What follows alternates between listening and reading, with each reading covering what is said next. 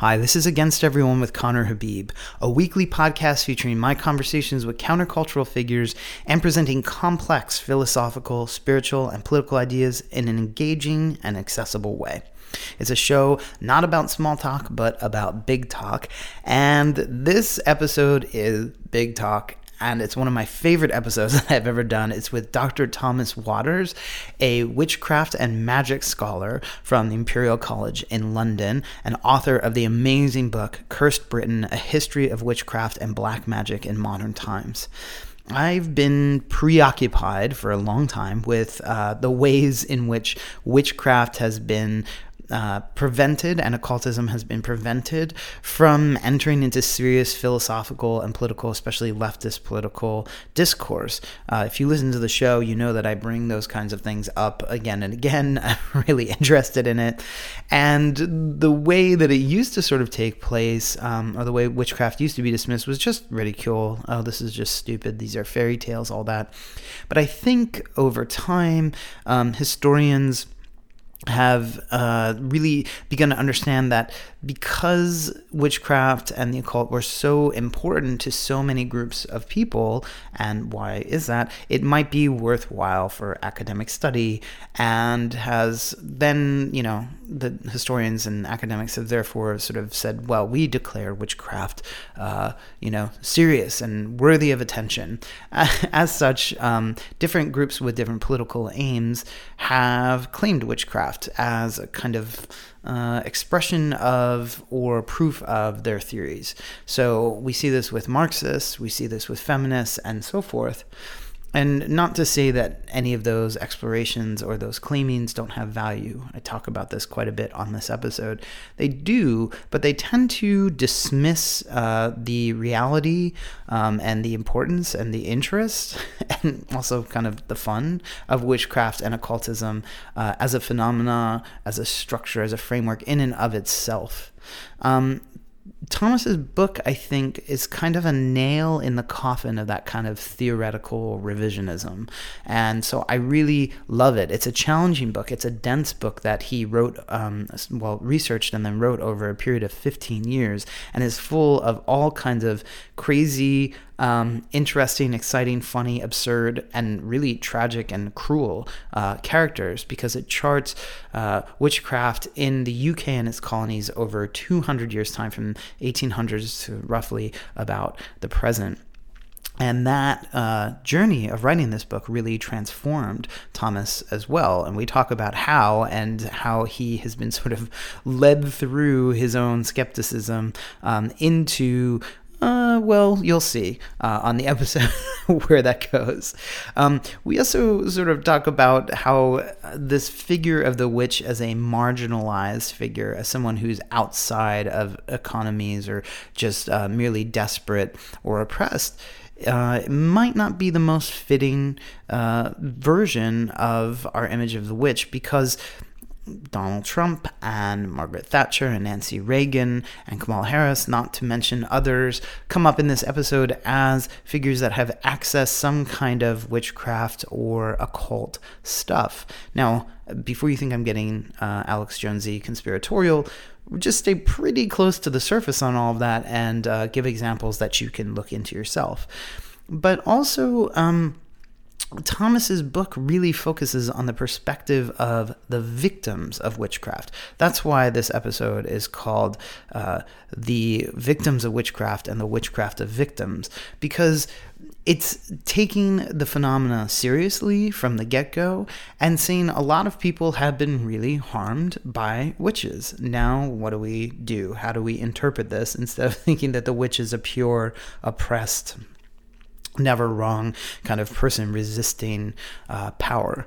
So, um, as a result, this character of the de-witcher comes up, this de-witching figure, and we talk about that quite a bit too. These people that practice something that looks like witchcraft or maybe even is witchcraft as kind of anti-witches, um, people that sort through all the hoaxes and the real stuff and the spells and the illusions of spells and all that and create solutions for people that are in need and also a fuller and more complex and more thoughtful picture of witchcraft. And we talk about why that figure might be desperately needed in today's landscape. Um, I'm so happy to have had this conversation with Thomas. You know, and I want to say, you know, if you read this book, it, it, will be challenging to you no matter what side you're on. If you're really into witchcraft, there are some declarative statements that you might find yourself not agreeing with, but just wait to see where Thomas goes with them because often he'll take a twist or a turn and it's very interesting. There's a sort of legal conclusion at the end of the book that is a little weird, for instance, but then he takes it in a really cool uh, direction. And so I challenge you to keep going. Or if you are just a total uh, secular atheist kind of person, you'll be really enthralled by the history uh, in this book. So uh, I'm hyping up the book a lot, but really just listen to the episode as well, and you'll see all the directions it takes, uh, kind of overlay some of the directions that the book takes. Um, I also wanted to say that Thomas uh, recites a Wordsworth poem in the middle of the episode, and he does it in this really kind of enchanting and calming voice, and it's really lovely. So, uh, if you want to learn more about some of the things that we talk about, because there's lots of books and authors brought up in this episode, go to the show notes, which are on patreon.com forward slash Conner Habib. Patreon.com forward slash Conner Habib. And anybody can go there. It's available to everyone. And you can click uh, through to books that we talk about, different thinkers. Um, there's some images on there. There's a transcript of the poem that he recites, and so on and so forth. And also, um, if you are a patron, uh, you can leave comments about uh, maybe how you got into witchcraft. I asked Thomas, you know, what was, how'd you get into it? And he names this book that he got from Sainsbury's, this, you know, uh, store, chain of stores in the UK when he was a kid. Was there an introductory book to this kind of stuff for you? Um, were you interested in it as a kid? And so forth. I'd love to hear from it, from you about it. But I've got to also say, I would love if you supported the show through Patreon. So when you go there, patreon.com forward slash Conner Habib, there's an option to join the Patreon why should you do that? Because this show is only funded by listeners, um, by patrons on Patreon. It's very simple to do. Basically, Patreon is like Kickstarter for artists. You give uh, a little bit of money every month, or a lot of bit of money if you want, and uh, whatever fits your financial situation, and it just comes out automatically and supports the show. So if you think to yourself, you know, I would buy Conner uh, a candy bar or a latte or something like that once a month because I love listening to the show and I'm enriched by it. And he's almost up to 100 episodes now. So there's a huge backlog for me to dip in and listen to. Please support the show on patreon.com forward slash Conner Habib. It's also this sort of pitch right now is the reason why I don't have sponsors at the top of the show where I'm trying to sell you some sort of dumb product, which I'm glad other podcasters have a way to support their shows, but I would really prefer to just do this through a kind of association with the people that listen to the show and who love it because I'm giving and I'd love for you to give back. And then we're just like uh, kind of hanging out together in support. And I love that. So Last time, patreon.com forward slash Conner Habib. Press pause and go there now. It's so easy to sign up. It'll take you five minutes. Also, please do give the show a five star rating on iTunes. When you get a lot of five star ratings, it's not even based on the average, but when you get a lot of five star ratings on iTunes, it boosts the visibility of it. Um, so it would be great to have more five star ratings like that and leave a review if you absolutely love the show and say how much you absolutely love it. Okay, that's it. That's the pitch. That's the intro. And now it's time to uh, share this conversation about witches, witchcraft, the occult, de-witchers. It's just awesome. Here we go.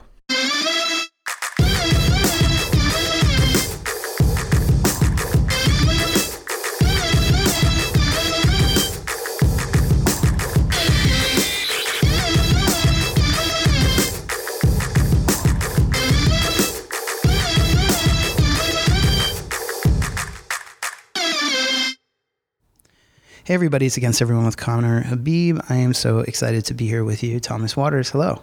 Hi, Conner. Hi, listeners. You're the first person on the show ever that's addressed the listeners. Do you know that? I didn't know that, but I like to be polite. All right. Well, so um, I wanted to start with a conversation I had with a friend. Okay, so I told her about the research I was going to start doing in my uh, doctoral degree. Mm. Um, my friend Mona Eltahawy, who's been on the show, and I'd mentioned to her about um, people, women who had been sexually assaulted by paranormal entities. And like I was trying to sort of talk about what happens when we don't believe that the perpetrator exists, yeah. you know, and how we deal with that. And it's very interesting. She told me this story about, um, I think it was in Egypt, these women who said that they were owned by genies. These married women mm. said that so they could no longer have sex with their husbands, right? And we both laughed about it for a second. And I was like, yeah, but see, like we always do this. We always go to the place where we think it's a strategy of some sort and that the genie isn't real. And like, isn't it interesting that we go there? And so that's a question that's always on my mind when I read books like yours that are about witchcraft or supernatural or occult sort of themes in history in the present day but you start with disbelief, like in the book, which is really interesting. And you go a long ways to frame uh, a lot of the ways in which we dismiss the phenomena and to kind of pull that apart. So maybe we can start. Mm. Maybe we can start there. Yeah. Yes, I lay a lot of stress on the states of mind of belief and disbelief in Cursed Britain. And the reason I do that is that I think when many of us speak about belief, particularly, we do so in quite a casual and an unreflective and an imprecise way. Belief's often used as a synonym just for notion or idea. But I think beliefs, at least when it comes to magic and religion and spirituality more generally, has a, a more kind of particular content, is, is more distinctive. It's not, not just an idea or a notion, it's really trying to make yourself think a certain way, to see the world a certain way, to perceive the world a certain way. And I, I think that something that's underestimated in a lot of accounts of religion and of magic is the power of belief, the power of willed belief, of summoned belief, of, of practice belief. The whole point of quite a lot of religion and magic, I wouldn't say all religion and magic, but, but quite a lot, is that it's hard to believe in something like that. The phenomena are amazing, are obscure, are difficult, and the challenge is to make yourself believe in it. And well, you know, today and in the past, in fact, if you know, if you go to various magical healers, um, providers of magical services, or indeed of religious services, they will say to their clients or their parishioners or their customers that if you want this to work, if you want these forces to be summoned and to be directed, you need to believe. You've got to make yourself believe. I know it's hard, but but you, but you have to. So, so, so what I'm trying to say is that I think the the dynamic of belief and disbelief and kind of moving between belief and disbelief that that's fundamental to the experience of religion and magic. And I don't feel that that's something that's really conveyed in a lot of the writing on this topic. At any rate a lot of the scholarly writing I don't think that's true necessarily of the writing by practitioners. Yeah okay so I want to get back to that bit of it uh, maybe a little bit later, but yeah. whereas like belief is sort of a tactic or an ingredient or constitutive of some magic and witchcraft. Mm. But also, I want to talk about the ways in which we think only certain people believe in it, right? So, like, in the US, there's this common misconception that UFO abductees or people that believe in UFOs are just poor, yep. like stupid, poor, backcountry people. So already there's a classist, you know, component to that.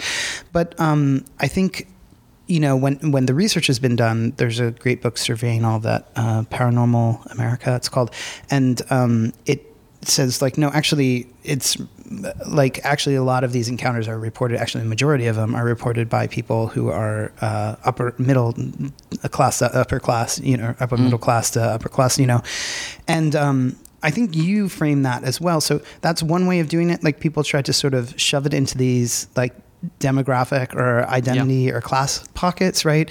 And then there's another way of doing it, which is like the sort of feminist revisionism of history where it's like well th- these these were really just women who are being persecuted for being women when in fact like mm. well no you point out like half the accusers you know of witches were women as well so it's not yeah. quite as simple i mean obviously we can talk about concepts of patriarchy but i think like what that leads to is an acceptance that there is some sort of ontological um, weight or heft to, the phenomena itself, which is, it seems like there are so many ways to sort of wriggle out of it. Yeah. And um, you refuse to let that go in this book, which is good. I mean, I want to talk about maybe some of the ways it goes, but like you refuse to actually just like give it up at any point throughout this book. Um, so yeah, maybe you can talk about that a little bit. Certainly.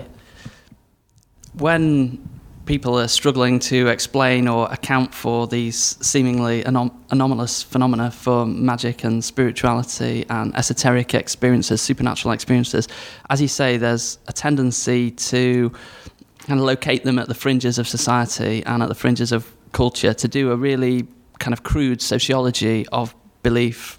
I think, as you were intimating, to, to suggest that it's uneducated people or it's only marginalised people that take um, sort of radically supernatural ideas seriously, that stuff's invariably overstated. Those kind of ideas, it's a way of dismissing and marginalising those kind of uh, those kind of notions. As you say, belief in kind of radical spiritualities is found in pretty much all social groups, um, more so than one would think. Having said that, there is there, there is a there is a sociology of uh, of, of belief. There, i- these isn't although they, these ideas are found in, in all social groups, they're not found to the same extent.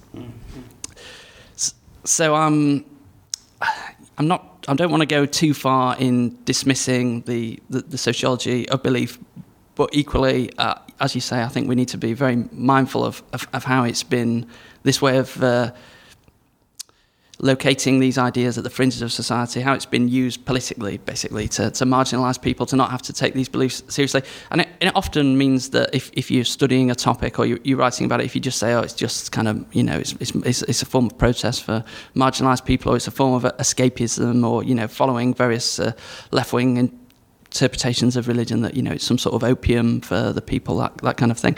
It, it's a way of sh- shortcutting the explanation. I, th- I think of, often it just it, it doesn't it doesn't do justice to the um, uh, to, to the to the phenomena. Yeah, I mean that's been one of the most sort of frustrating things to me about the way slowly magic and occultism and these sorts of things have found their way into a little bit into leftist discourse, right? But Mm.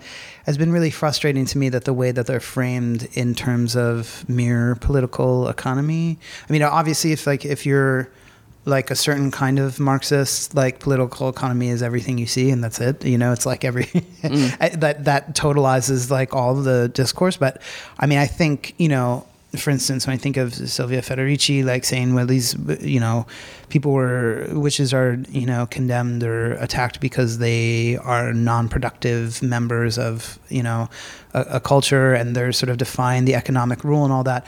And I just think, well, that's interesting. And also, of course, all the the sort of identity currents that run through these are interesting. But it's also about witchcraft. like it's also like we can we include that that's what, and also it plays out differently in different cultures and you know in, di- in di- different places and you know with different kinds of witches, which you, we'll talk about later. These de-witchers and all that sort of stuff, which I and the cunning folk and all that, which I think was really great to include. But I just think it's like that to me. Those kinds of explanations always seem so. Um, Sort of reductive, aren't they? Or you know, they, they make the phenomena about something else. You know, witchcraft Yeah. stops being the central aspect of the topic. It stops being the thing you're centrally focusing on, and instead it becomes about the economy of a particular time and place, or the labour market, and, and so on. And those those things are um, their influences, their, their their factors, but it it just yeah it moves magic and the occult to to the side when it's it's not what you want to do.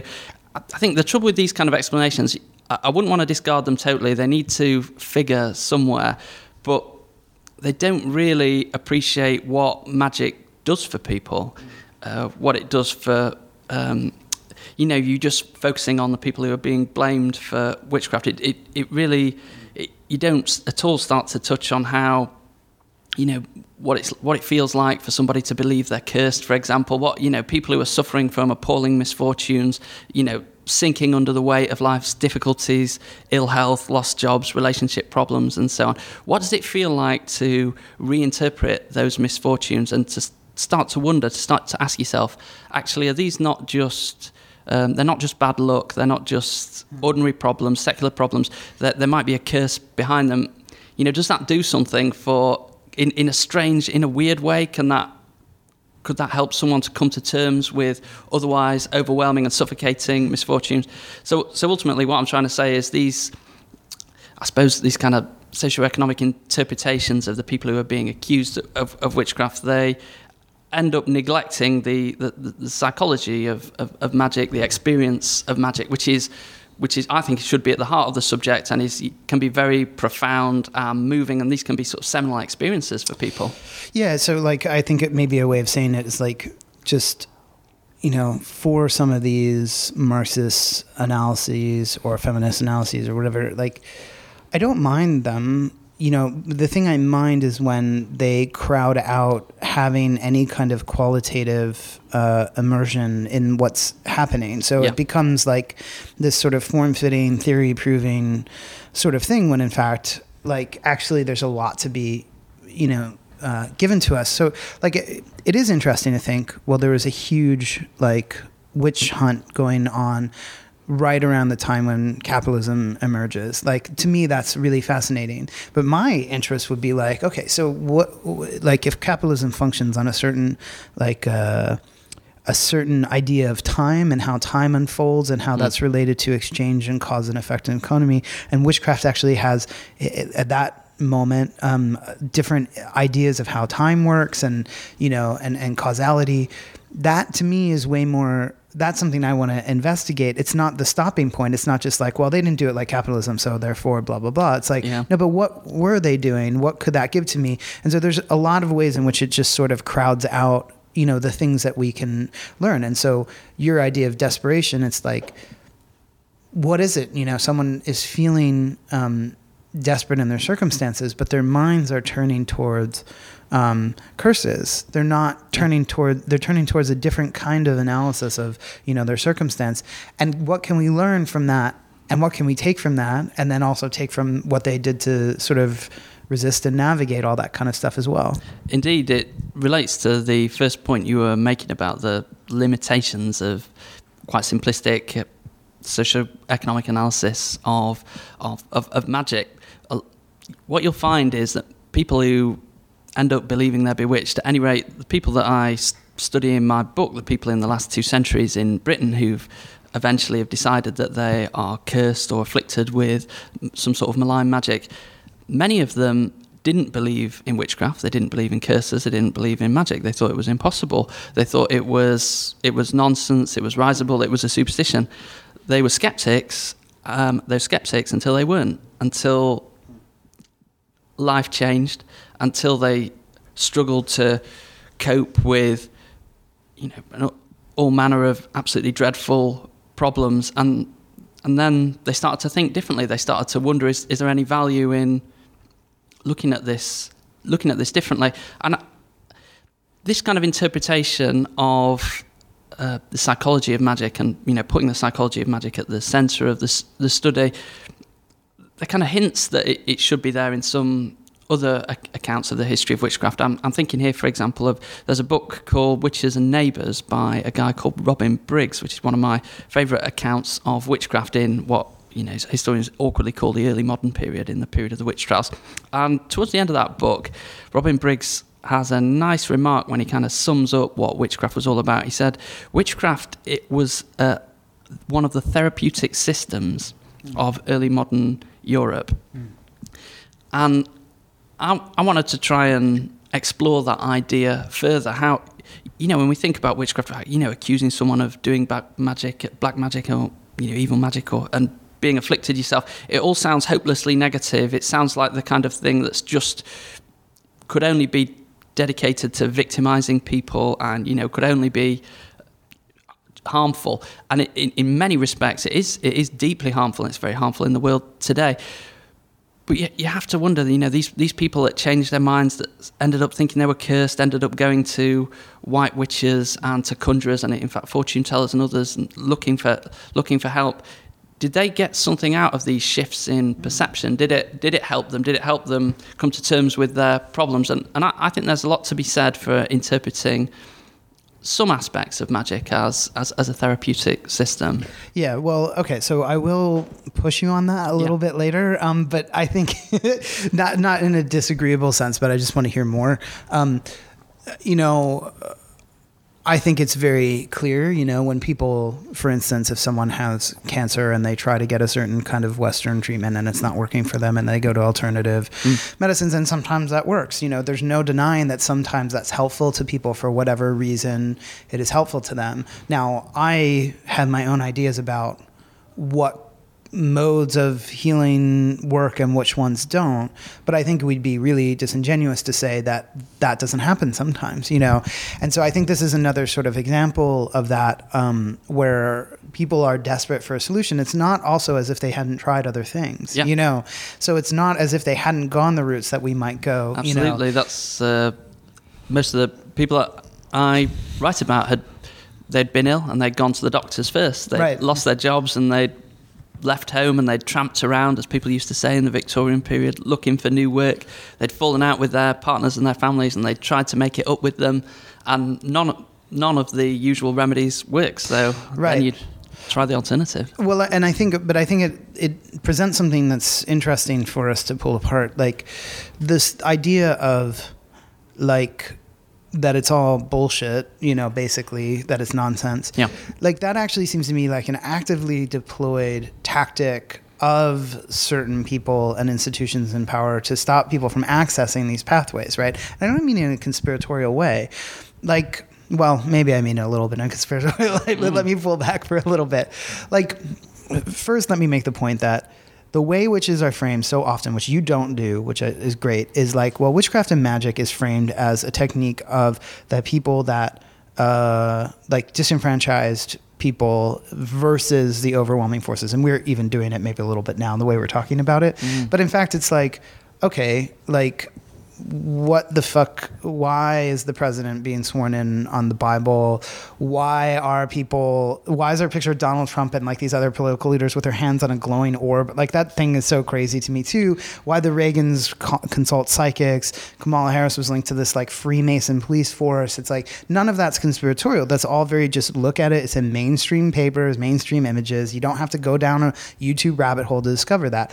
Obviously these things are techniques also and used also by the people that will have a tremendous influence on culture and have a lot of and so you know it's like you might want to investigate this because they have and they're using it. And i sometimes think it's like this whole idea of like well that's all stupid. That's not part of how the world really works is actually like a way it's like a disenfranchising further marginalizing way to sort of get people to give up investigating you know um, the structures that hold up a certain kind of society and certain kind of culture. It's almost like a defense mechanism as well. I think that's why we don't appreciate how widely believed in various supernatural forces are amongst you know, relatively powerful and well educated people is because these ideas are that you know that's all a load of rubbish. You know, quite sort of um, uh, simplistic, simplistic skepticism. They're, they're, very current, aren't they? These sort of throwaway cliches are the first sort of things people will say when you intro- many people anyway when you introduce the topic, and you, you know particularly in I suppose on, on you know on the television and the newspapers. That's that that that sort of thing. It, just a way of, of hiding, I suppose, these controversial ideas, very, very contra- controversial I- ideas. They're more visible, I suppose, amongst marginalised groups and more more hidden. As you as you say, you know, the uh, Nancy Reagan. It became known was consulting as astrologers, and Ronald Reagan was listening to her. I think people would be surprised actually if they uh, if if they looked at how many of our politicians have, have dabbled in, in magic or the esoteric in, in some ways. You know, even even Margaret Thatcher in this country. You know, Mar- Margaret Thatcher was the first prime minister with uh, with a science degree. You know, she had a chemistry degree from Oxford u- university, and she's seen as the sort of archetypal no nonsense person, and in many respects she was, but she had a few, oh, she had some good luck charms that she seemed to carry around a, a bit. You know, I think Barbara, the novelist Barbara Cartland gave her one or something. And, you know, there's bits and pieces you pick it out in uh, in biographies about her, about her, you know, occasionally visiting fortune tellers. One doesn't know how much this was done for fun. Occasionally um, sacrificing a black lamb to the, yeah. Some people will believe that, yes.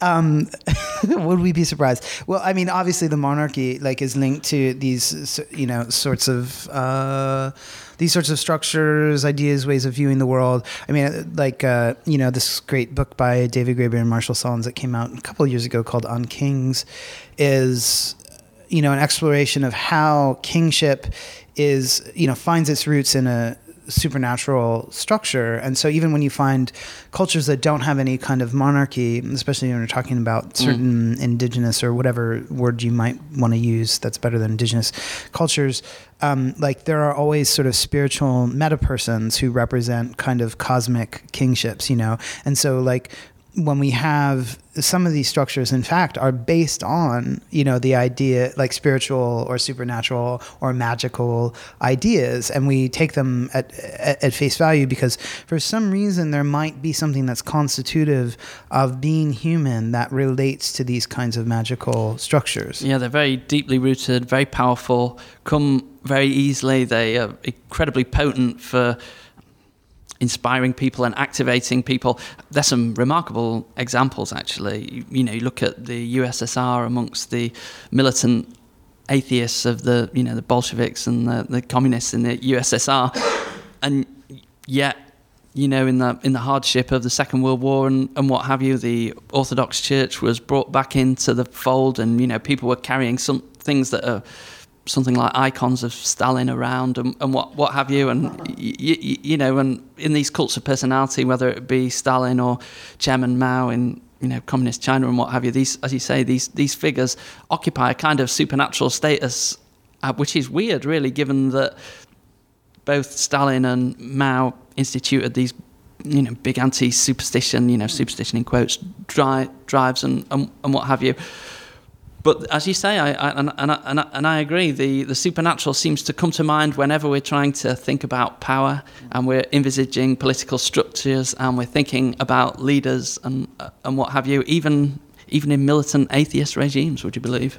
Yeah, and I mean, I think that that's so. So that's what I mean by like it's sort of a tactic. You know, I mean, you can see like there are lots of clashes.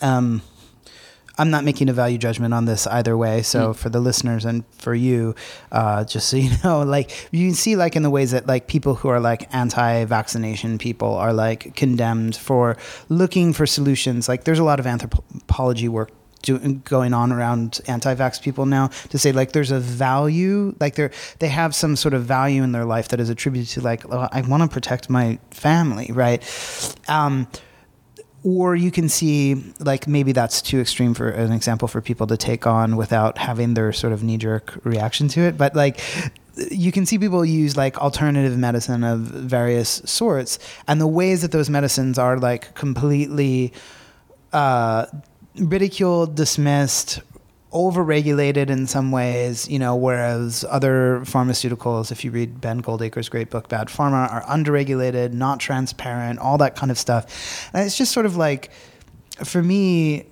and the way that it, you know, you point out in this book, there are like all kinds of laws about seeing a psychic or a healer or all mm. that sort of stuff and what they can say or what they can't say. And, you know, it's like that sort of push to get people to relinquish something where in upper echelons or you know people with power are able to just sort of do it and explore it freely there's an asymmetry of like exploration and so you know for me that's very frustrating and it brings yeah. it brings me to like it's just one of the greatest things about your book, which almost nobody writes about when they write about witchcraft, which are these de-witcher, you know, figures, um, anti-witch was like the Jean Savard. Yeah, the Favret yeah. book. Yeah, that's a, that's a great book. It's a, you know a hundred pages or something, very mm. a bit more densely theoretical than than yours. So yeah. everybody read his. So Th- Thomas's book is longer but much easier to read. So and much more fun to read. But like these figures who um, tactically take on the task of, well, I know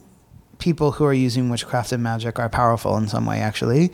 So I will provide the service of using those uh, overlapping tools at least in some way to like help people now obviously some of these people are hoaxers um, or you know and some of them are just bullshit artists but it's also quite obvious that a lot of them aren't yeah that's the challenge and i'd, I'd dare say that's the most controversial controversial thing. If you could imagine if Richard Dawkins were here and he'd be, you know, his mouth would be on the floor and he'd be kind of, his, his eyes would be boiling and his face would be red and he'd, he'd, he'd think that. I make sure he was standing outside the door. Yeah. yeah. I mean, he, he would, he would, I dare say, he would think that all forms of magical belief and magical ideas were harmful to humanity and human culture. And, you know, that goes from the whole range from spiritual healers to just to magical stories, fairy tales. You know, Richard Dawkins wouldn't want, presumably, any Lord of the Rings and, you know, Aesop's fables and that kind of stuff. But th- that's the challenge for us. And I, I think it, I don't think we should duck this question, actually, as people who are interested in the history uh, of magic,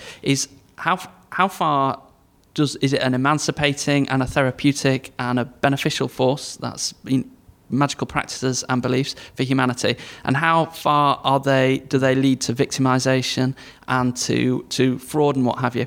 Now, I, I think to be fair, a lot a, a, lot a lot of people that study this kind of topic in an academic way will want to sidestep those kind of questions. They would see them as tending against being objective and being distant and dispassionate. But I, I, I think that's mistaken. I, I think they're the most important important questions. And uh, and as, as you say, that there's a huge range, right? You know, you, you could think of on the extreme cases of where providing magical services and you know propagating magical ideas and so on is really harmful is something like the notion of child witchcraft, mm. uh, which is an idea that it, it it's it's under researched. I'm afraid. You know, I mean, even even for, for an academic topic, it seems to have emerged in the second half of the 20th century in sub-Saharan Africa, and it's the notion that children can be witches or can be possessed, can manifest evil powers, and they can those powers can emanate out from children and harm their families and so on. Um, this kind of idea inspires all sorts of traumatic exorcisms, sometimes violent, sometimes just traumatic in, in other words, in other ways across the world now. You know, that's uh, that's a harmful that's an example of you know really harmful idea and that you know I'm I'm quite sort of sympathetic to some of the legislation in um, places like India all, all, around the world actually which which makes it illegal to accuse someone of being a, a witch or possessed in that way. I don't think you should be able to accuse a, a child of being you know possessed or whatever. I, I, know it's very hard to implement those laws. So those are some examples of you know where, where magical notions are really harmful.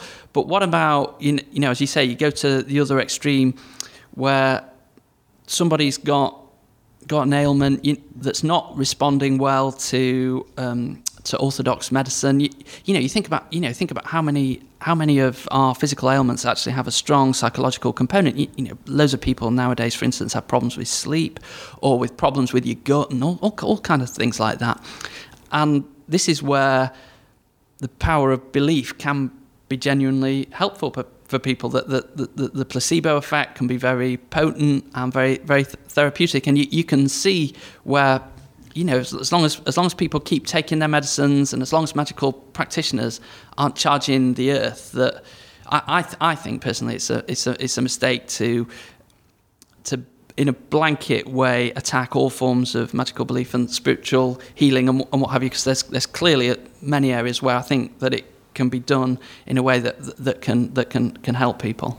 Yeah, well, uh, uh, I think that one of the problems is that we don't have people that can are really good at distinguishing what's what, you know, and so that creates all chances for like actually everything to go bad in every possible way. So like um, in other words, we don't have people who are able to say like, well, this is bullshit and this is not bullshit. Like from a standpoint of understanding the magical or alternative stuff. We really, it's mostly we have, uh, like a in the U.S. you would have the FDA, or you would have other law, like labor laws around like psychics and this sort of stuff, like saying nope, yeah. you know. But you don't have anybody from the other side, like who accepts and whatever, like really invited into the like the conversation in a way that the framework and structure of the understanding of how those things work yeah. is not just being made to measure up to how these other systems of medicine work, right?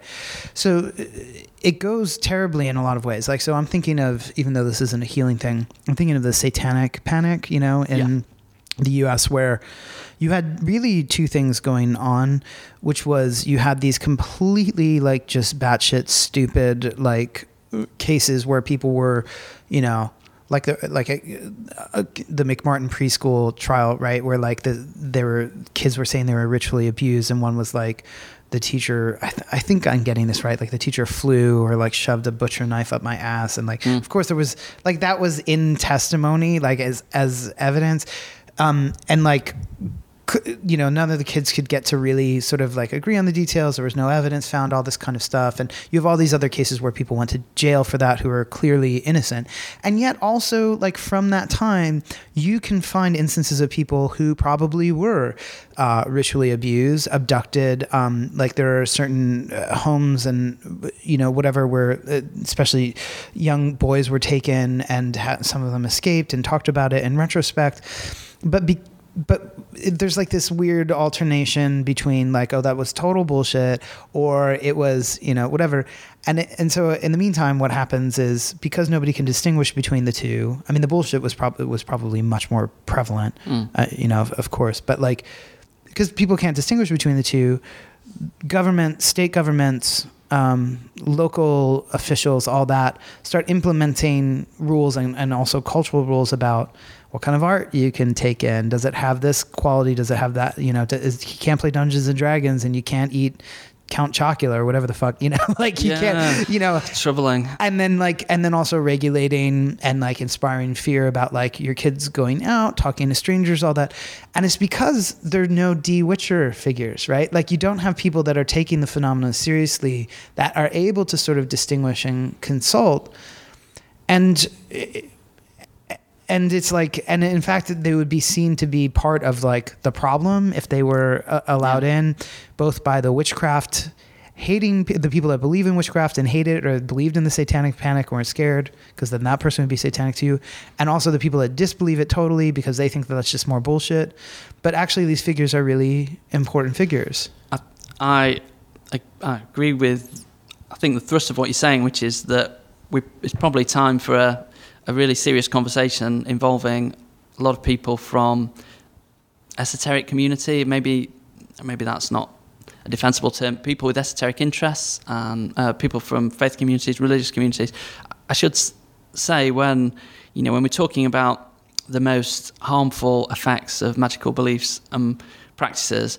The examples I'm thinking of actually would, you know, a lot of people would class as religious. Really, I'm, I'm thinking of the more uh, really radically supernatural forms of Pentecostalism, not all forms of Pentecostalism, but certain varieties of Christianity, not just uh, Christianity uh, uh, as well. You know, I'm not really talking about, you know, sort of white witches who, you know, charge, um, you know, 40, 50 pounds for fortune telling and, um, and what have you.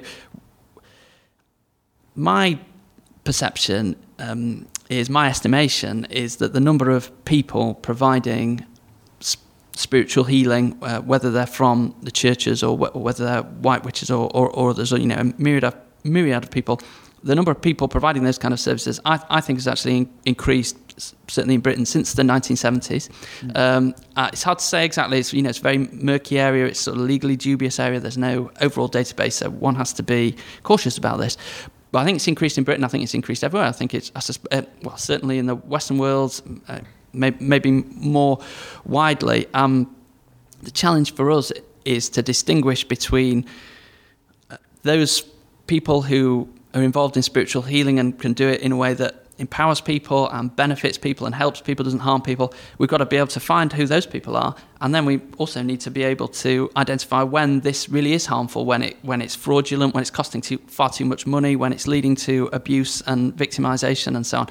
And that's why I agree with the thrust of your point. I think when we're trying to devise legal frameworks for making these distinctions, you need people to contribute from the esoteric scene and from you know from from religious communities and various religious groups and what have you you know there's a there's a whole world of difference for example between you know, imagine a, you know, the kind of thing that goes on quietly in many churches in in England now. You know, the, the Church of England, the Anglican Church. Weekly, there'll probably be a kind of a, a prayer meeting after after service, a healing meeting where people will sit round in in you know in their chairs close together and you know maybe lay on hands or pray for somebody that's suffering in the group you know someone's got arthritis something like that doesn't cost any money it's just people looking after each other people wishing each other well people holding each other in their thoughts you know it's I, I think that kind of thing's valuable, and I'd push back against the kind of Richard Dawkins type idea that there's no place for anything like that in the modern world you know, so I, I, I, I, I wouldn't want to stigmatise that at all. You know, I, you know, I say good luck to, to people involved in that so long as, as I say, as, as, long as people keep taking their medicines and doing, you know. Don't worry, Richard Dawkins doesn't listen to the yeah. show. Yeah. but but on the other hand, you know, if you go to these sort of you know kind of churches that you find you, you find across Britain, but particularly in London, kind of independent Pentecostal churches where that are uh, um, organised around a self-defined prophet, for example self-described prophet places where they'll diagnose children as being bewitched and possessed and you know charge their you know sometimes some, you know there's all sorts of horrible reasons for this kind of thing it's you know if, people, if parents can't come to terms with their children being um, gay or something like that for instance you know these kind of ideas these kind of ideas can come up and poor children can be subjected to an exorcism and, and then the parents charge several hundred pounds for that kind of thing. I think we need to be able to make the distinctions where that, that kind of latter activity is you know that, that sort of stuff shouldn't be going on anymore. We need to be more aware of this. We need to you know, we need to stop this kind of stop that this kind of thing happening. Yeah, well, I think it, we're we're just unequipped right now because we've gone so intensely to this side of like dismissing these magical phenomena, right? So like you have this uh, something you wrote in the book. You know, for people learned learned in witchcraft, seemingly innocuous terrains could be nerve wracking, threatening, even terrifying. Right now, uh, in the context of what you're talking about is you know is is fear, but actually what I pulled from that. I thought it was a great line because I thought, well, this one points to me like to sort of defining witchcraft as a way of reading the terrain. Like it's mm. actually a language through which we see our surroundings. And so it's something it's a language that we should probably become a little more fluent in like in general. Like can I see, you know, the spiritual qualities of what's around me? Can I see the sort of merits and who who leads me there? Who's going to teach me that language? It's not an easy question. I mean, look, it's a, one one of the difficult things is some of the people that whose spiritual beliefs we take the most seriously are the worst people, you know, to like tell us. Like, would anybody doubt the sort of belief of the people that De, you know, decapitated and dismembered that kid that you brought up in the book. They found like mm. this body yeah. floating there, uh, probably for ritual purposes. And it's like, those people fucking believe it, you know, like yeah. Uh, if not the people enough that did it, someone, yeah. yeah. like then the, yes, exactly. And that happens often enough, right? But you can't go to them for you can't go to them for the messaging because even if they could tell you how all the magical stuff works, like some of the other people you mentioned in the book who are like, well, just if you if you want to deal with this marital problem, just kill your husband, you know, and here's how to do it by stepping on his corns or whatever mm. it was, you know, like you don't want to go to those people because even if they could give you the information, it's refracted through a distorted, immoral, unethical lens. So it's kind of like finding the people that actually present a picture of it. Now, one of the that that's worthwhile. One of the people you bring up in the book that I think is a great example of this would be Dion Fortune, yeah. right? For all of her sort of problems, and especially being a person of her time or whatever, um, you know, I think she's a great example of somebody that we might turn to just for some magical literacy in a sense you know? Um, there are other people i think like rudolf steiner or um, i think you know even people who are maybe a little more problematic like osho or Aleister crowley or gurdjieff or some of these figures i think that are whose works are easily accessible. There's a lot more sort of underground ones but mm. they're good to just sort of like read it and take it seriously as a sort of theoretical framework for how to see the world it can make the way you look at the world much richer, much more exciting, much more know, elevating almost. I, I, li- I, like the point you were driving at uh, that when you look around at the landscape, if we understand the folklore and the history of, of, of magic, we can understand that stories that are attached to particular places, and it's it's very you know it's enchanting is the word, isn't it? You know, the enchantment side of, of, of, magic is so valuable and so wonderful. I mean, there's there's, there's a lot of people doing amazing things. Uh, with with this now, there's uh, there's a there's a there's a, a, a Twitter account called um, Hookland, for instance, which is about. I an, love Hookland. Yeah, yeah, yeah, so do I. It's about an uh, you know an imaginary uh, county in you know something like Essex in the uh, in the in the east of uh, of England, and you know you're thinking about you know the, the, the black dogs, the cunning folk, the the witches, the the ghosts, the haunted landscape it, it makes it wonderful to go for a walk, right? You know, if you go for you know you know I don't know if you uh, if you get out into the Irish countryside much, uh, Conner, but you know when you see a a fairy fort or when you see a, a, you know a fairy tree, a rowan tree, something something like that. If you know something about the folklore and the, the history of the magic, it just it, it just allows you to have a wider range of thoughts. And, and there's, there's something very exciting, very beautiful, and very po- poetic about this. In, in fact, uh, you know a lot, a lot of the Romantic poets, particularly, were in, inspired by magical ideas. Um, you know, Robert Robert Burns thought that you know it's been Burns Night recently as we record this. Thought that superstition, uh, that was that was his his his term, was a great source of inspiration for poetry. William, you know, before we started recording this podcast, listeners, we were talking about William Wordsworth. And he was reciting Wordsworth, yeah, in fact. I was reciting. It was very romantic. there's a poem called The Song for the Spinning Wheel, uh, and the subtitle of that poem is An Old Westmoreland Belief. And Do you want to recite it now? Yeah, I'll probably get it wrong now. Okay, I'll. he, Do you want to finish your point and then recite it? It's it's it's about how magical beliefs can inspire wonderful stories and wonderful poetry, and it's underlining the you know the the value of enchanted ways of thinking. This is the song for the spinning wheel by William Wordsworth. Swiftly turn the murmuring wheel. Night has brought the welcome hour. When the weary fingers feel help as if from fairy power. Dewy night overshades the ground.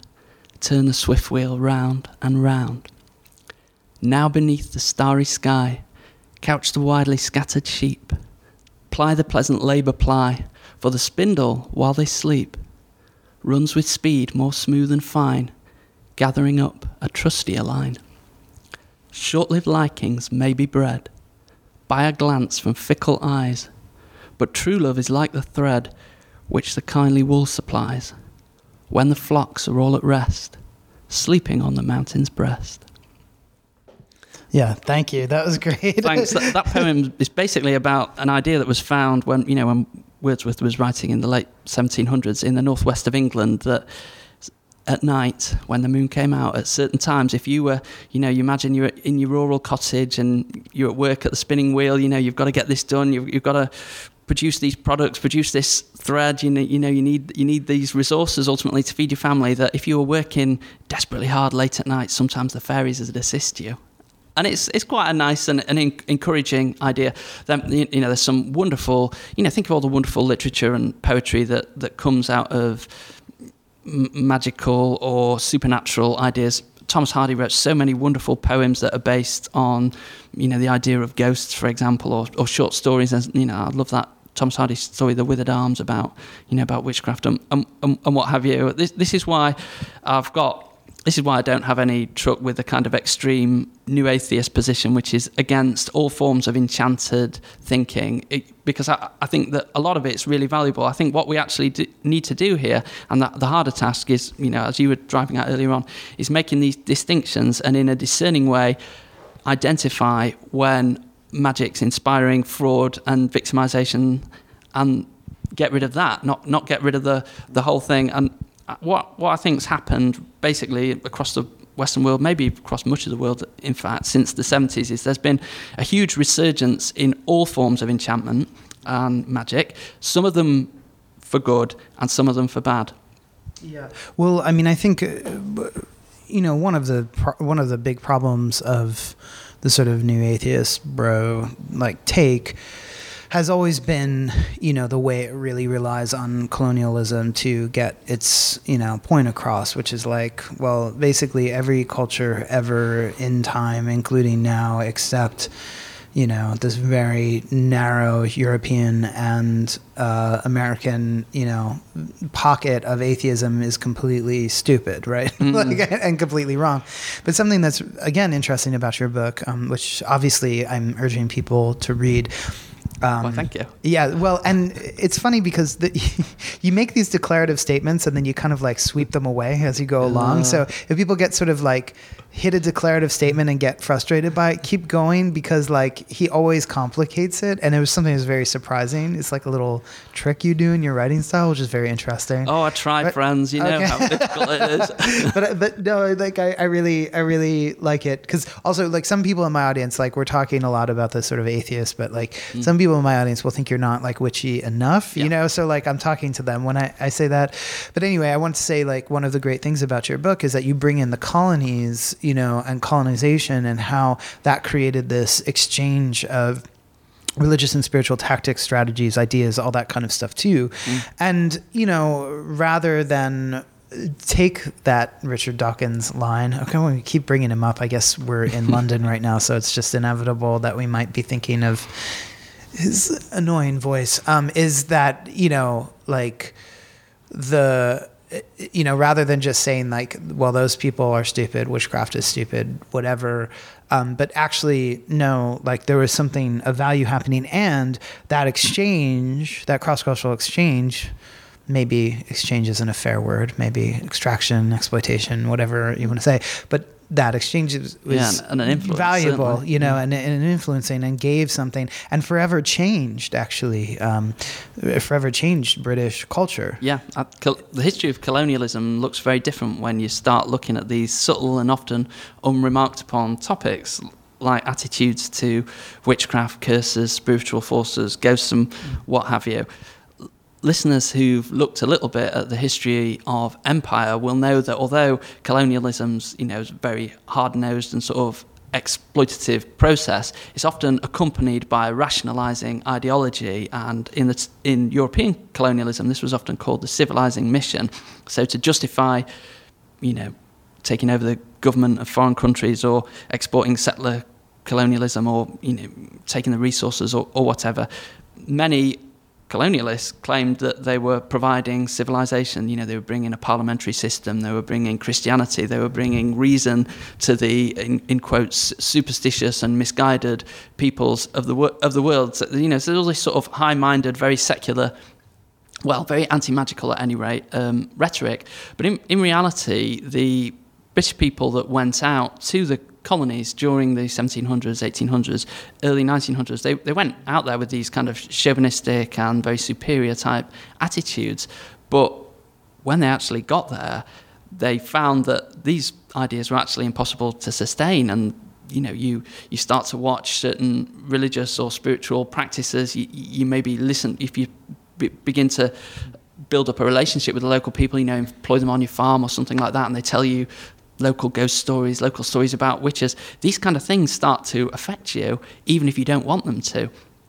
Um, ultimately, many British uh, colonists and colonialists ended up believing, half believing, in many of the, in quotes, superstitious and erroneous ideas of the population. They ended up being really deeply touched by these ideas, and you know that fed back into the um, you know the magical traditions in Britain. Obviously, it affect, you know affected movements like Theosophy, and in in a slightly more complex way, I, I suppose it you know it informed the creation of that branch of, uh, of, of, magic that's known as Western esotericism. You know, was defined in, in part against uh, you, you, know the influence of uh, non, non non-Western magic.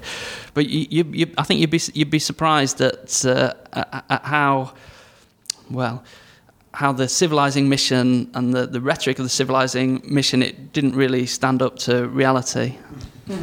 well, right, it couldn't withstand. Also, it just could not withstand the magic that was present. So, speaking of which, um, you know, a big part of my the research that I'm about to embark on uh, later this year is about you know talking to people who've had sort of maybe I would say shattering, you know, experiences with the real when they see spiritual entities of yep. some sort, and also the ways that those people are stigmatized um, for claiming and reporting that they see things or whatever, ghosts, fairies, etc.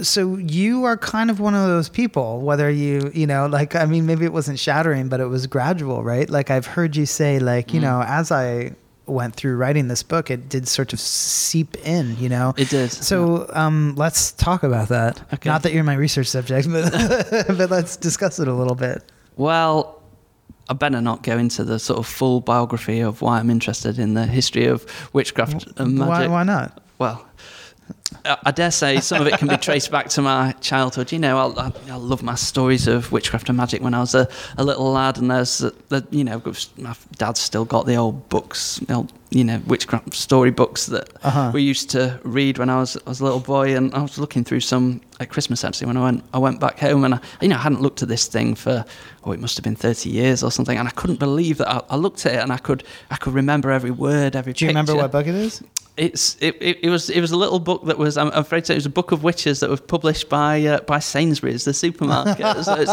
it's not it's not a particularly uh, esteemed uh, piece of literature I'm afraid, but it made a great That's great. impression on me. Sure. I you know I, I don't know oh, you know I, I, like wouldn't expect you to be reading, you know, religion and the decline of magic when no, you're exactly, like exactly. I'm afraid that yeah. wa- that wasn't happening. Uh, you know, I like I, I, I know, just had a sort of bit of a, a feel for kind of good luck charms and things. I'm, I'm just talking when I was you know really young, like you know sort of six or, or eight years old, and that that stuff I suppose I, I forgot about that really as I became you know as I got a bit older and became a teenager and, and what have you. Went away to study history at university, and I thought of myself as a complete rationalist. You know, 100% rationalist in the sense that I didn't think there were any supernatural powers at all. Thought the notion of the supernatural was um, was incoherent, and I started studying the history of witchcraft in Victorian Britain, the history of folk magic, and, and what have you. From that perspective, that this is a you know this is a quite a a, strange side of Victorian life, a side of Victorian life that I hadn't really encountered before in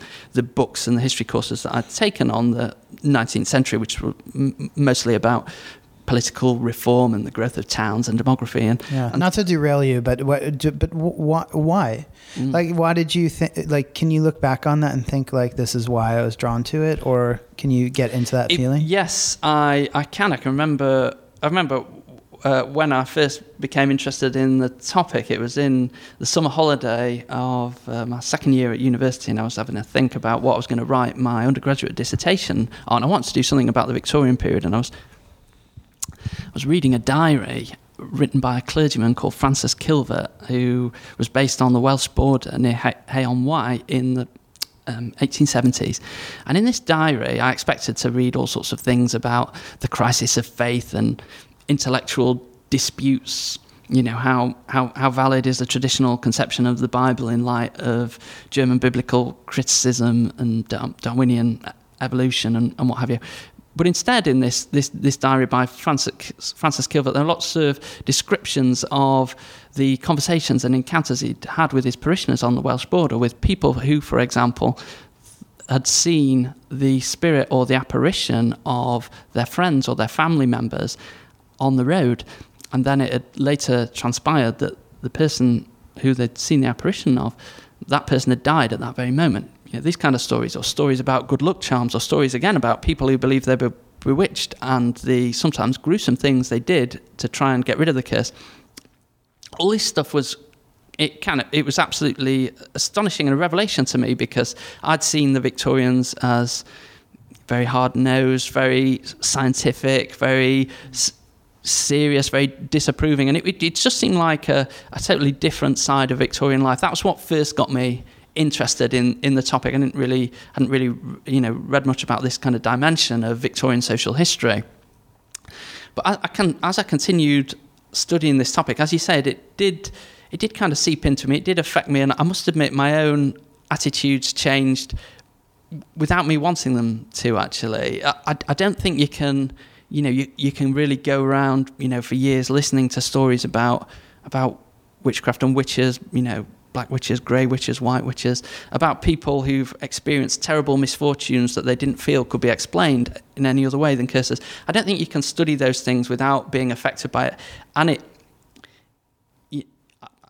the eeriness of it, the almost the scariness of it, really began to make a, a greater impression of me. And and now I'd, I suppose I'd probably describe myself as something like a, like a 97% skeptic or something like that. Um, you know, I don't, I don't, I don't know. you know I, I, what what I say about you know what I say about myself and what I actually am, and, and you know, like with most people, are not are not really going to match up. That you know, look, I can remember going down to the Museum of Witchcraft and Magic, and one of the uh, one of the people working there, one of the curators, kindly allowed me to look in the um, in the ex- um, in the box of, of puppets of what you might call voodoo dolls of the kind of things that were put in the museum that were supposed to exemplify how people try to harm other people using evil magic. And she told me this story about these objects. She said, you know, we sometimes loan them out to other museums, but whenever we do, mm. something always happens. You put them in the box, and the person has an accident. She said, one guy, curator, he fell off his bike into a river or something. And sometimes, if you, you know, if you open open the lid of this box, the power comes out. And in the past, we like to line up the the puppets for evil with the puppets for good, so the forces counteract each other. You know, they had all these stories, and you know, in my rational, you know, in some ways, in you know, my formal reasoning, I think you know that's impossible. But I must admit, I did have after I'd heard those stories, I had a, had a really quite a frightening dream in the old Victorian hotel in Boscastle, where this museum is on the North Cornish coast. You know, I sort of this terrible, you know, it really stayed with me. This dream of a bloody heart being impaled with pins and you know shadow wow. sweeping over. So, so, what I'm trying to say is that this stuff really does. So just a normal you. dream for you. Yeah, exactly. just a, just a everyday night terrors, really. You know, just a jolly thing. Waking up. You know, no, I didn't wake up screaming, but it was very. It was what I, w- I woke up with a start and. Just, just an example, really, of how this kind of stuff has affected me. I would, I'm, I'm not as, I'm, I'm, well, I'm not dis- hope I've made it clear in uh, some of the remarks already.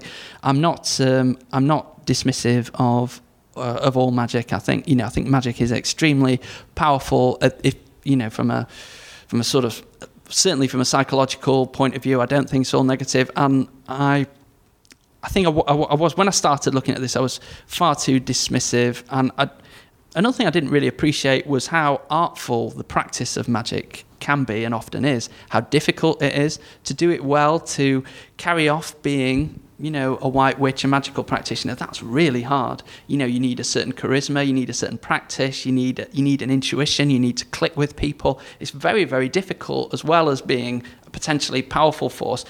And because so much academic history um, so much history about, about magic is written from a, a, very strongly skeptical perspective. I think these aspects of magic, the artfulness of it, and the psychological power and potency of it, tend to get obscured, downplayed, sometimes not mentioned at all.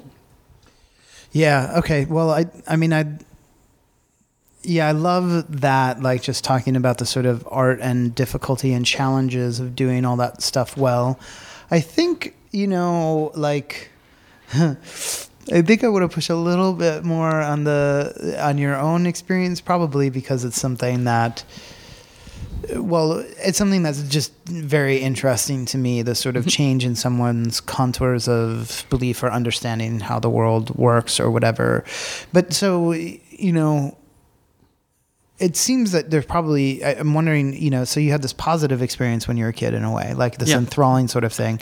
And then you have this like kind of like fearful like what the fuck you know when you go to the museum Just right? on the fringes of the scarier side of right. of, of witchcraft and magic but only at the fringes. Yeah. But so and and I'm wondering if there's still sort of a positive thing now in your life. I mean, well, there's a book, you know, right? But yeah. Uh, but I mean, like, is there a way in which you? Uh, I, well, I guess that might just be it. Like maybe it's just like the constant interest in this topic. Oh, I, like, I think there are quite a few positive ways. Yeah. At, at, actually, in in many ways, my the way I approach magic is through obviously is through researching and writing about it. So I can kind of exp- if my experience of magic comes vicariously and through the history, um, so I can sort of enjoy it really in that way, and in, in quite an enchanting way. But it's not the only way that I, uh, I suppose, magical ideas uh, figure in my life.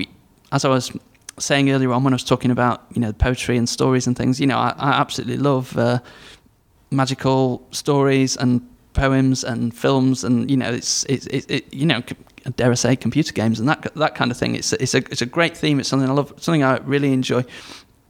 I also had um, I've got a little six month old uh, baby daughter now, and you know it's quite a sort of seminal e- experience. Obviously, having your, your your first child, and certain ideas relating to luck and magic kind of came into play there really, and I found them to be quite comforting and quite sort of assuring, really.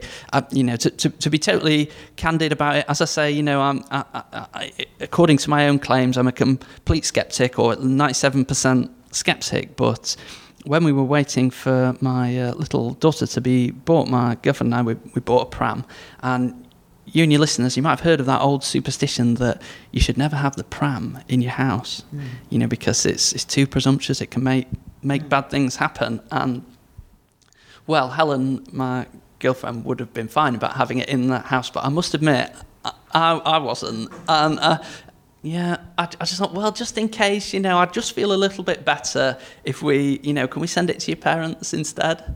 And the truth, the truth is, you know, I've got, you know, I've observed a few, you know, you might call them superstitions or uh, practices about that relate to good luck, like that. I've, you know, got a few good luck charms up round around the house. I, I, don't want to, you know, overstate this, but just a little bit. You've got a little silver coin underneath Mary's cribs. Uh, perhaps I should stop with the uh, the self revelations now. But but the, this right. kind of stuff was, you know, it's you know it's a very worrying time, and you got you know, well, thing about having a little daughter is impressed upon me is the is, is really the um, fragility and the preciousness of of life.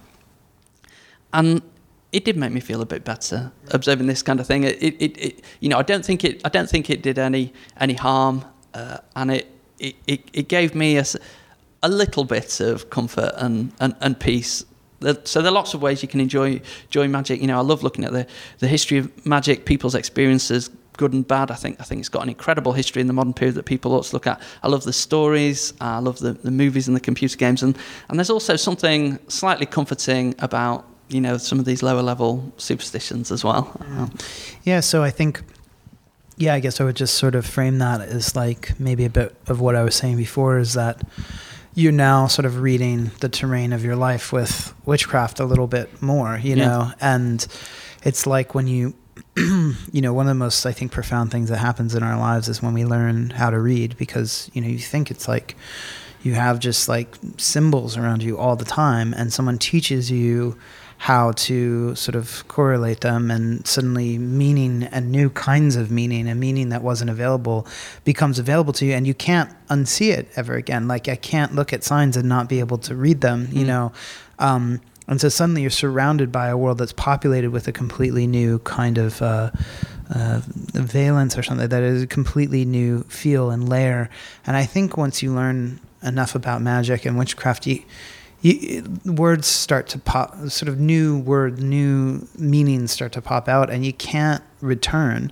And so it's the, it really is the development of a different sort of organ or a new kind of consciousness, and it, it's there's no use in trying to go back. You know, it's there. It's, yeah. it's quite a poetical way of thinking. Uh, you know, you can't ignore how spells and poetry have an awful lot in common. You know, it's very condensed writing, you know, very vivid, and you know, think of the rhymes, think think of think of the verse in in a subtle way. I wonder if the first rhymes and the first verses were they spells or were they or were they poems and songs? I bet they were. I bet they were spells. I, I, I conjecture this. You know, the first the first art, you know, the cave art one interpretation of that, and and, and one that I'm uh, persuaded by, though I'm not adamant about it, is that it was a form of, of, of hunting magic, of kind of you know that people went tens of thousands of years ago, went deep underground with flickering torches, and these skilled people painted the you know the herds on the caves. So you know you think that the history of literature, history of song, you know, it goes back to you know it's rooted in the history of magic, the history of art. It's in the history of magic. It's something you know, don't don't be like me when I first s- studied this and underestimate underestimating the whole topic. I'm sure your listeners aren't like that at all. But uh. well, so I mean, I mean, I think that that's just it. It's like, you know, I, so I recorded another episode today. We were talking about sex and sexuality mostly, and just, you know, um, and so like I think that these histories, like these things that are embedded and constitutive of the human experience, like you better better to investigate them and think seriously about them because you'll always be in their sway no matter what. So you might as well sort of learn about their elements a bit and and and their presence. You know. Shh. Uh, one thing I uh, wanted to bring up with you actually, Conner, was you know given that you're engaged on a PhD thesis looking at people's supernatural encounters in contemporary Ireland, is the difficulties in actually finding out what people experience and what people think about magic is a very hard topic to investigate, partly because, as you uh, we've been saying, it's it's stigmatized, it's sidelined, it's you know it's controversial, it's it's left field, but also something that I came across a lot in the modern history of witchcraft. You know, when I'm saying modern history, I should just say I mean from the sort of 1800s to now, was that many of the people who believed most sincerely in that evil powers were operating in this world, they had this kind of uncanny feeling that if you spoke about them openly and plainly, it was a dangerous thing to do. It was a silly, it's a crazy thing to do because it'd almost be more likely to tempt fate, to make bad things happen, to annoy, maybe even to annoy the witches with their super powerful healing, hearing, excuse me. So they'll kind of target you. What I'm trying to say is that there are all sorts of challenges to studying the history of magic, it's a topic that's very secretive, basically, and very obscured. And have you come up against that? Have you come up with sort of any strategies for? You know? yeah, yeah, I mean, again, it is like sex in that way, right? Like people are afraid of evoking the thing that you know, evoking a sexual atmosphere by talking about sex. So people are afraid of evoking a kind of uh, occult or supernatural presence by talking about it. And yeah, I mean, uh, a big part of the idea for my PhD came from talking to my friend Greg Newkirk, who has been on the show. He's a paranormal investigator. He and his wife uh, Dana, and um, he was telling me about a, an email that someone had sent him. We were just having a just regular conversation. You know, I wasn't really talking about the PhD. We used, you know, as I hadn't developed what it was going to be about yet. And he was just telling me about some guy who sent him a letter that was like, uh, you know, I have a poltergeist in my house. I didn't know who else to go to. You guys are the only ones that I thought I could talk to about it. I'd be ridiculed if I told anybody else. I don't know what's happening. Please help me. And like as he read it, I was like, oh my god! Like as someone who talks and thinks about sex publicly all the time, this is the exact same kind of letter I get constantly, Greg. Mm-hmm. It's like, but it's about sexual acts, sexual desires. You know, um, like a, a fantasy or something that had happened, or you know, something that somebody wanted to do, and. Um, you know, and I just thought there's so much there. So that that's the sort of beginning of the answer, which is like I know some of the contours of like talking about these difficult things and mm. sort of how to get under them, but it, there's a particular like I've been thinking about this with getting like ethics approval, like from the university, which is like so frustrating because if I were just writing a nonfiction book, I wouldn't have to go through any of this bullshit. But for some reason, like for the university to protect itself, I have to, mm-hmm. you know, which is like, you know, I might go in and be like, look, I'm going to do some kind of like ritual to like keep us safe here. Cause I do know some rituals like that that I think are actually effective. And even if they weren't, they would be in terms of your you know, belief placebo effect. Yeah. Now, the interesting thing is, if I have to present that, I like I can't really present it to the university. See, because what my concern would be is like, if I'm going to sit down and talk with someone about their paranormal encounter, and I'm going to do like I don't know, say something very simple like the lesser banishing ritual of the pentagram, you know, or something like this, or like a braucherei. Mm. We didn't even talk about braucherei. I don't know if you know anything about that, but it's Pennsylvania Dutch magic. But um, some sort of like cleansing ritual or whatever before we talk about it. Like for the university, like I feel like they would say, well, you can't do that. But for them to say you can't do that would mean in some weird way that they would have to take the phenomena that the person was reporting to me seriously because the concern would be like well that might not work and you might actually end up like fucking the person up because the yeah. ghost will show up again or like that person's curse will like c- come up again so it's like a very tricky sort of thing but that would be my way of actually talking to people is like look I don't know if this works 100% of the time, but I'm going to do this ritual now, like if you're too afraid to talk about it. But there might be people who are resistant even to the ritual. So, in other words, I'd be bringing a sort of de-witching tactic along with me Yeah. to the field work. But it, it, there might be people that are even resistant to that. And that requires a different kind of. You'd have to you'd have to be able to puzzle out how your de-witching, how your behaviour kind of changed their response or informed. That's a whole thing as their, well. their response. I think you could do it. It's, it's just challenging. It, it, I feel your pain here. I, you know, I, I am concerned, very concerned about universities being totally risk averse, and y- your method you've described it, it appeals to me in many ways because it, it sounds it's, really reminiscent of the method employed by the author of probably my um, favourite book on witchcraft, which is we've mentioned her already, the French anthropologist Jean Favret-Saada. Her first book, which when it was translated to into English was called Deadly Words: Witchcraft in the Bocage. It's about and now it's called a, a witch and anti-witch. Is that what it's called now? that, yeah, that's the la- the latest. What the Oh, so latest this- book is called is- the Anti Witch. This is a previous one. Yes, Oh, it's, okay. it's well, a, I it was haven't a, read that it was okay. it's absolutely amazing. It, it was a book that was published in English first in 1980 by Cambridge University Press, and it's a really wonderful translation by a lady called Catherine Cullen. It Jean Favret-Saada went out. She's an anthropologist that had trained on um, and, and done work on. I think it was on symbolic violence in North Africa then she decided for her next project that actually she'd like to study witchcraft but without having to learn a difficult foreign language and so she went to study the witchcraft beliefs of the farmers predominantly in Normandy in northern France in a very rural region in the 19 late 1960s and while she was there she in a much more extreme way than what happened to me you know she was listening to all these witch- witchcraft stories and the people who eventually told the stories were saying, you know, I don't know how you can listen to this sort of stuff. You know, hasn't something happened to you? Well, in the end, she decided, this anthropologist, Jean Favret-Saada, uh, she concluded that, in fact, she herself had been bewitched, perhaps as a result of talking in a kind of cavalier and overly open way about these dark powers. Ultimately, she was employed as an assistant to a medium who was providing counter witchcraft therapies. And basically, by getting so intimately involved in the culture of witchcraft and counter witchcraft in uh, Normandy, rather than being a kind of distant, objective, step back uh, um, ethnographer who'd step back. By being in, intimately involved in it in a very personal way, she was really able to kind of convey the colour, the particular phrases, the way people talked about it, the feelings, you know, the kind of encounters people had. It, it, it- it ultimately made for a very, a very rich and revealing account. And I would, im- im- it sounds like you'd be doing something, you know, with parallels, and you could imagine it would, you know, maybe you could justify it to the university by saying that something like this method has it, it Ah, been employed yeah. before, it, albeit it's been employed very controversially. You'd also have to say that you, you're going to. I would imagine you're going to have to say you, you know you're going to comply completely with the law. So presumably, I don't know what the law is in the Republic of Ireland in relation to the selling of magical services, I'd imagine it's quite similar.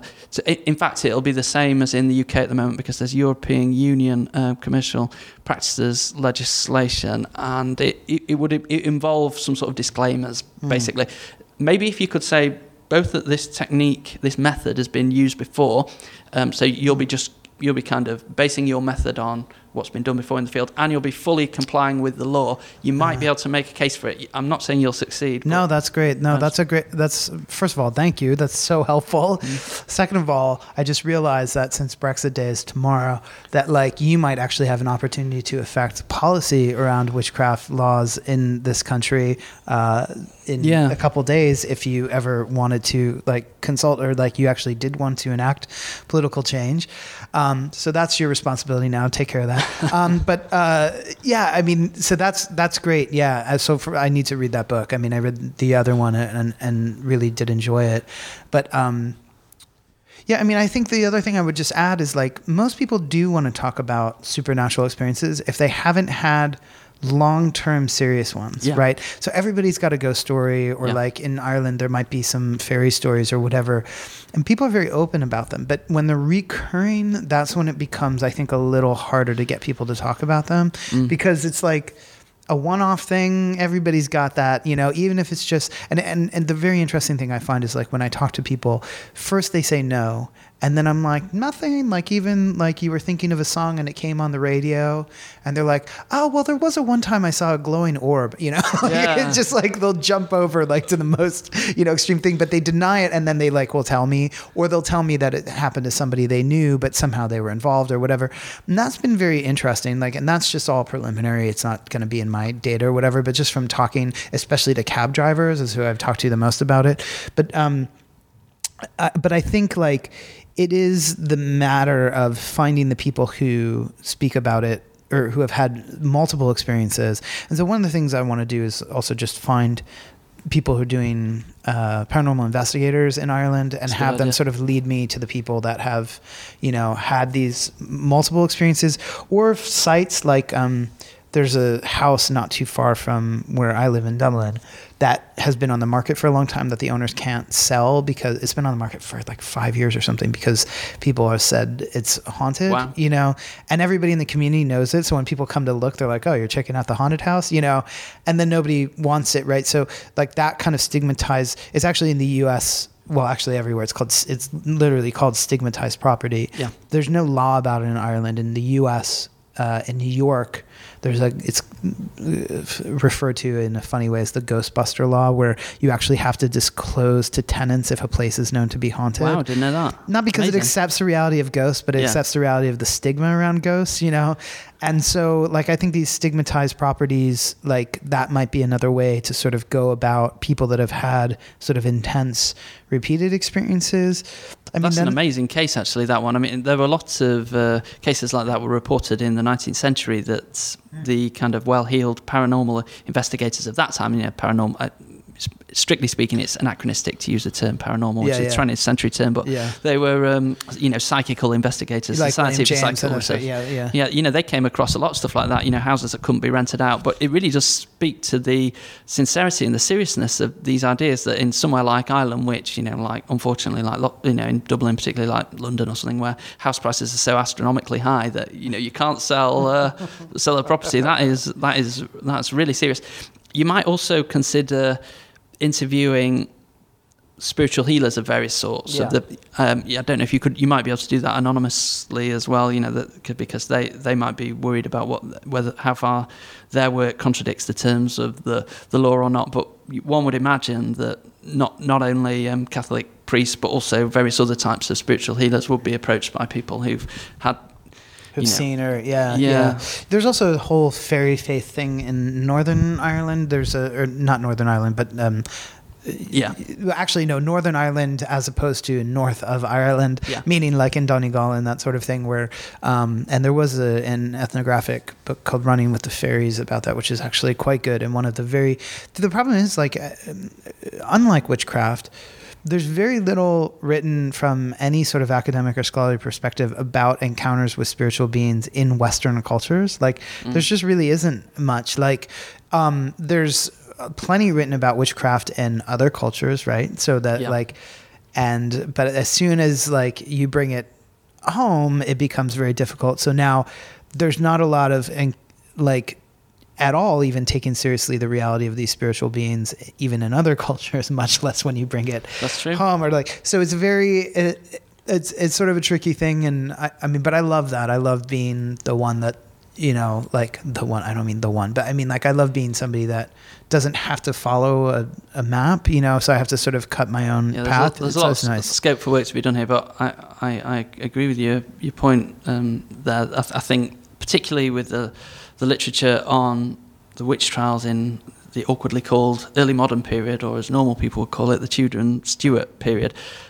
I, th- I think a lot of the writing on that, you know, in the background of it, there's this sort of implicit idea that uh, this implicit notion that it's, it's all very strange, it's all very weird, and I, and I think the strangeness of witchcraft in the past and in the non-Western world is is overemphasized in in most accounts of that that subject. In fact, m- you know, many of the, the, the ideas and the, and the notions, the tropes and the themes that you'd find in witchcraft and that are allegedly strange in the early modern period and in the non-Western world, you actually find in uh, in the modern world as as well. You, you know, Totally, yeah. sexual powers of alleged witches and all, all sorts of things. You know, Well, I like mean, the whole New Age movement and like all that, it's just like, yeah, totally. I mean, it's a very like, it, it's really interesting, like where we leave the gaps. Actually, I know it was something I wanted to talk to you about. I mean, we've got to wrap it up, but like the, you know, you did.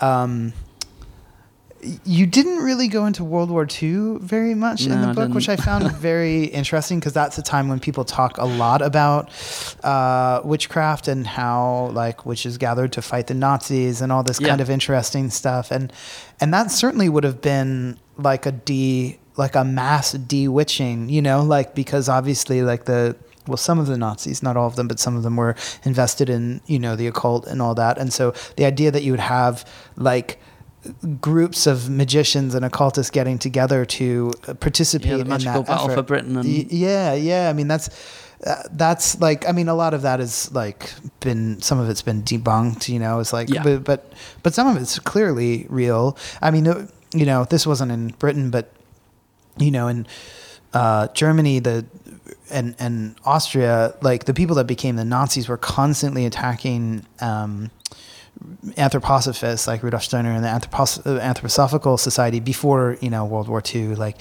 and around, and they burned down the building that he built and. I think there's pretty credible evidence that they killed him, but then like a lot of the anthroposophists after he died were smuggling, smuggling, uh, helping you know Jewish people escape, you know, past the.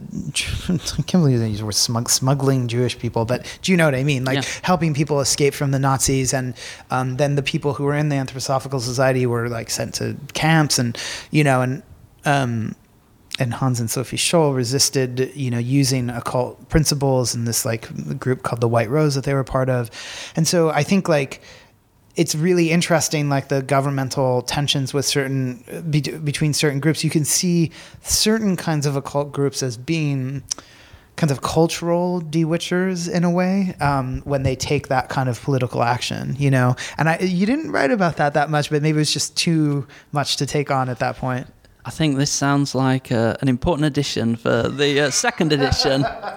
I'm, I'm, I, you know, th- I've, I'm keeping a list of, of things that I can add into the book. The appalling and terrible truth is that I've been researching this topic now for 15 years, and it took me five and years. you Conner are the asshole who's saying it's still Yeah, not enough I've not yeah. covered everything. eh? Is that what you're saying? Uh, it took me five years to write this. I think we got to the point really where I've been talking about how I've been doing this for so long. My poor, long-suffering friends and family believed I was a fantasist. You know, I wasn't somebody that was really writing a book, or this was a book that was never going to be done. It hasn't got a publishing deal. This is just, you know, this is somebody that's got a crazy delusion. There, there's some, uh, there's some very interesting st- stuff actually about, uh, you know, about work people who are trying to defend Britain magically in the Second World War. As you say, though, some some of it's been debunked. A little extra addition for the book, but but I must I must say for for listeners, if you'll forgive the uh, shameless self promotion, Cursed Britain does touch on and does in fact explore all sorts of different manifestations and iterations of beliefs in the dark type of witchcraft, and you know, folk magic, countryside, um, the towns, and you know, highbrow, various types of occultism as well. So I, think you'll find a lot here, but but not absolutely everything. I must well. I, the only reason I was pulling on it all is because you mentioned Dion Fortune, and Yeah. she was part of that Yeah. effort, you know, right? But I think um, you go into great length with her, actually, and some other figures you go into great length with who I hadn't heard of. This Scottish. oh, the uh, Warlock of Wartland, yes, um, Alexander Henderson. amazing. Yeah. Everybody just that's one of my favorite parts. He's like the ki- nice. he's like the kind of person I want to be. I think. But um, but anyway, uh, the book definitely reads like uh, someone who has 15 years of knowledge behind it. It's amazing and it's also fun to read, which is startling for such uh, densely packed scholarly work. Um, it's filled with really enjoyable stories and a lot of uh, in-depth perspective. And I am so happy to have read it, and I'm very happy to have had you on the show. Thank you, Really Conner. I really appreciate it, and thank you for listening, listeners. Yeah, everybody, thank you for listening. Bye.